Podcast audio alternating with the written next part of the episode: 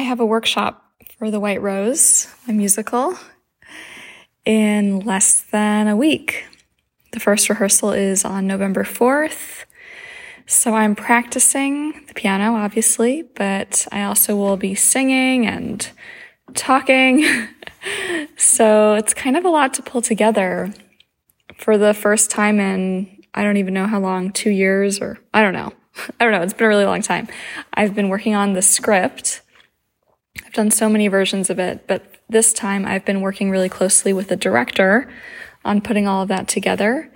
So yeah, it'll be really interesting to see what this whole experience is like. I've never had this kind of rehearsal time.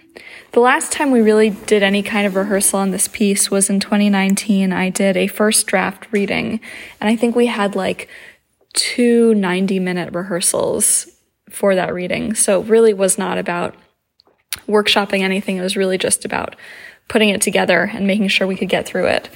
But next week and the beginning of the following, we'll actually have, I think it's a total of like 12 hours. No, no, no, 15 hours of rehearsal to work on the material and put it together with singers and all the instruments and then put it on for an audience.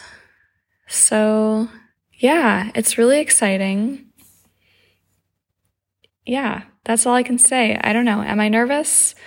I don't know. I'm still kind of like trying to catch up on rest because I feel like I just need to like have enough energy to do this more than anything else.